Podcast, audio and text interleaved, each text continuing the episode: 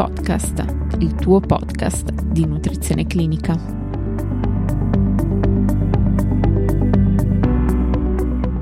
Benvenuti a tutti. Oggi, grazie al contributo della dottoressa Gennari Rebecca, dietista libero professionista, che si sta perfezionando con il master universitario in alimentazione e dietetica vegetariana, parleremo di alimentazione e rischio cardiovascolare. Lascio quindi la parola alla collega.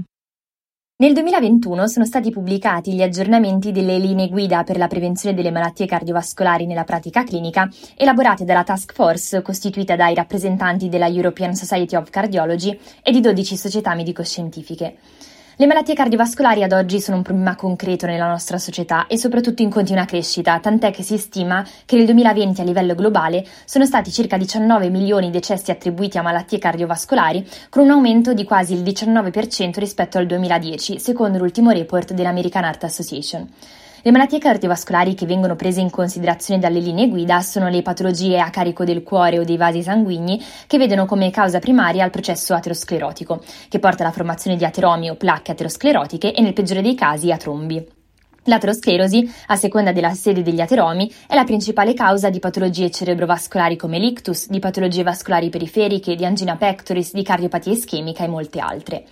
Quello che è fondamentale far capire alla popolazione, e qui si inserisce l'importanza del ruolo del professionista, è che la malattia cardiovascolare aterosclerotica può essere prevenuta mediante lo stile di vita. La prevenzione è fondamentale perché una volta instauratasi la condizione patologica, la situazione è irreversibile anche se migliorabile. Le linee guida ESC 2021 pongono proprio come obiettivi degli interventi su specifici fattori di rischio, come la sedentarietà, la dieta sbilanciata, l'ipertensione, il diabete, il consumo di alcol e il fumo. Oggi parleremo quindi di come ottimizzare lo stile di vita per ridurre l'incidenza di tali patologie, soffermandoci in modo particolare sulle indicazioni nutrizionali per minimizzare i fattori di rischio che potrebbero innescare aterosclerosi. Un occhio di riguardo va dato sicuramente alla qualità degli acidi grassi della dieta. Le diete ricche di acidi grassi saturi aumentano infatti i livelli di colesterolo totale e LDL, parametri che predispongono all'insorgenza della malattia cardiovascolare. Questi livelli di colesterolo si riducono quando i grassi saturi alimentari vengono sostituiti in modo appropriato. La sostituzione isocalorica di grassi saturi con grassi poliinsaturi, come quelli ad esempio contenuti nell'olio d'oliva, può ridurre il rischio cardiovascolare del 25%. Anche la sostituzione con monoinsaturi e in misura minore anche con carboidrati da cereali integrali ha dimostrato un'efficacia nel ridurre il rischio cardiovascolare. Ci sono anche degli effetti benefici addizionali nella riduzione dell'introito di grassi saturi a meno del 10% dell'energia totale giornaliera. I grassi trans, invece, quelli derivati dai processi industriali di idrogenazione di grassi insaturi, hanno un effetto negativo sulla colesterolemia, in quanto aumentano il colesterolo totale e riducono il colesterolo HDL tanto che un intake di trans pari al 2% sembrerebbe aumentare il rischio cardiovascolare del 23%. Questi grassi si trovano soprattutto in prodotti trasformati come margarine, brioche, dolci da forno, salatini, piatti pronti, eccetera, quindi sono questi i piatti e i prodotti che dovrebbero essere limitati. Per quanto riguarda i minerali, sicuramente un occhio di riguardo va dato al sodio. Il sale è la fonte primaria di sodio e un eccesso di sodio è la base per lo sviluppo dell'ipertensione arteriosa, fattore di rischio per malattie cardiache ed ictus. È stato stimato dal progetto CCM, monitoraggio del consumo medio giornaliero di sodio nella popolazione italiana, un consumo medio giornaliero di sale pari a 9,5 grammi negli uomini e 7,2 grammi nelle donne, valori quasi doppi rispetto a quelli raccomandati dall'OMS, che consiglia 5 grammi di sale come valore massimo. Le linee guida invece indicano un intake ottimale di 3 grammi di sale al giorno. Per ridurre il consumo di sodio si possono dare molti consigli pratici ai pazienti e in modo particolare è importante istruirli sul controllare le etichette per scegliere i prodotti alimentari meno salati, ovvero quelli che forniscono un quantitativo di sale inferiore a 0,3 grammi su 100 grammi di prodotto, che corrisponde a 0,12 grammi di sodio su 100 grammi. Un altro minerale importante in questo ambito è sicuramente il potassio, molto presente nella frutta e nella verdura, eh, ha effetti favorevoli sulla pressione arteriosa e quindi sul rischio di ictus, pertanto è necessario incentivare il consumo di questi alimenti. Per quanto riguarda le vitamine, invece, studi osservazionali hanno trovato un'associazione inversa tra le vitamine A E e il rischio di malattia cardiovascolare. Tuttavia, le sperimentazioni sulla terapia non sono riuscite a confermare questi risultati. Inoltre, le prove di integrazione con vitamine del gruppo B, come la B6, l'acido folico e la B12, non hanno mostrato degli effetti benefici. Per quanto riguarda il consumo di fibre, è risaputo che questo sia fondamentale nella prevenzione della malattia cardiovascolare.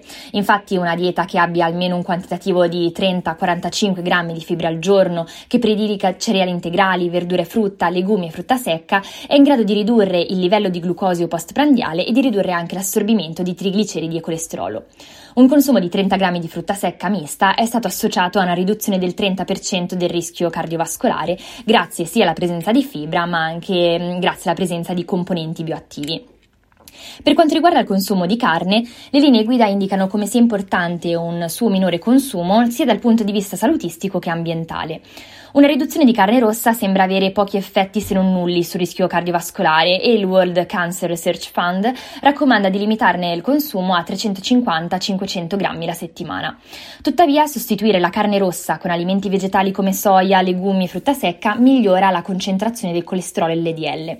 In più si sottolinea come riducendo la carne processata come di affettati si riduca drasticamente anche l'introito di sale. Le linee guida sottolineano l'importanza anche di consumare pesce, in modo particolare pesce grasso, almeno una o due volte alla settimana, perché è molto ricco di omega 3 associati a una riduzione del rischio cardiovascolare. La supplementazione con olio di pesce invece non ha ancora dimostrato degli effetti benefici sulle malattie cardiovascolari e sulla riduzione della mortalità totale. Per quanto riguarda il consumo di alcol, gli studi non supportano il falso mito secondo cui piccole quantità di alcol possano avere un effetto benefico moderato, in quanto comunque il rischio minore per malattie cardiovascolari si ritrova negli astemi. Qualsiasi assunzione di alcol infatti può determinare un aumento della pressione e del BMI. Anche il consumo eccessivo di bevande zuccherate sembra incidere sul rischio cardiovascolare e l'OMS raccomanda un consumo di zuccheri inferiore al 10% dell'energia totale giornaliera, considerando sia gli zuccheri aggiunti che quelli provenienti dai succhi di frutta. Un moderato consumo di caffè invece non sembra avere effetti negativi sul rischio cardiovascolare. Per quanto riguarda i fitosteroli, se il loro consumo è di almeno 2 grammi al giorno, si ottiene un effetto notevole di riduzione del colesterolo. I cibi ricchi di fitosteroli sono legumi, frutta e verdura, frutta secca e cereali. Un altro fattore che i professionisti della nutrizione devono tenere in considerazione per la prevenzione delle malattie cardiovascolari è sicuramente il peso corporeo. Tuttavia è poco produttivo guardare meramente al peso come unico indicatore dello stato di salute. Per questo motivo è fondamentale porre attenzione anche sulla circonferenza vita, parametro strettamente legato al grasso viscerale e quindi al rischio cardiometabolico. Se la circonferenza vita supera i 102 cm negli uomini e gli 88 cm nelle donne, è indicata la perdita di peso, in quanto il rischio cardiometabolico è notevolmente aumentato. La cosa migliore da fare sarebbe calcare l'attenzione sull'educazione alimentare del paziente, in modo tale da avviarlo ad una buona gestione dell'alimentazione in maniera autonoma e ad un buon rapporto con il cibo sottolineando sempre l'importanza di mantenere dei buoni livelli di massa muscolare, quindi incitando anche ad incrementare l'attività fisica. Le linee guida parlano anche dei migliori pattern dietetici e raccomandano l'adozione di una dieta mediterranea, che sostanzialmente quindi rispecchia tutti i punti toccati finora. Le linee guida sottolineano inoltre come una dieta mediterranea arricchita in frutta secca riduca ulteriormente il rischio cardiovascolare. Questo effetto si ottiene anche virando la propria alimentazione verso pattern dietetici più a base vegetale. La dieta mediterranea, confrontata con altre diete più restrittive come quella iperproteica, quella ipolipidica, ipoglucidica o ai digiuni intermittenti, è l'unica a dimostrare benefici sul lungo termine, a testimonianza del fatto che una dieta bilanciata, che sia sana ma anche gustosa, sia più fattibile da tollerare per un paziente che deve perdere peso e ottimizzare il suo stato di salute. In questo senso, educare alla corretta alimentazione è l'investimento più grande che si possa fare. Per oggi è tutto, vi do appuntamento alla prossima puntata. Ricordo che nelle note della puntata sono disponibili le fonti citate e un'infografica riassuntiva. Per ulteriori approfondimenti vi invito a seguirci nella pagina Instagram e sul canale YouTube di NC Podcast e per qualsiasi informazione potete contattarmi all'indirizzo email info-ncpodcast.net. Ringrazio ancora la dottoressa Gennari per il suo contributo.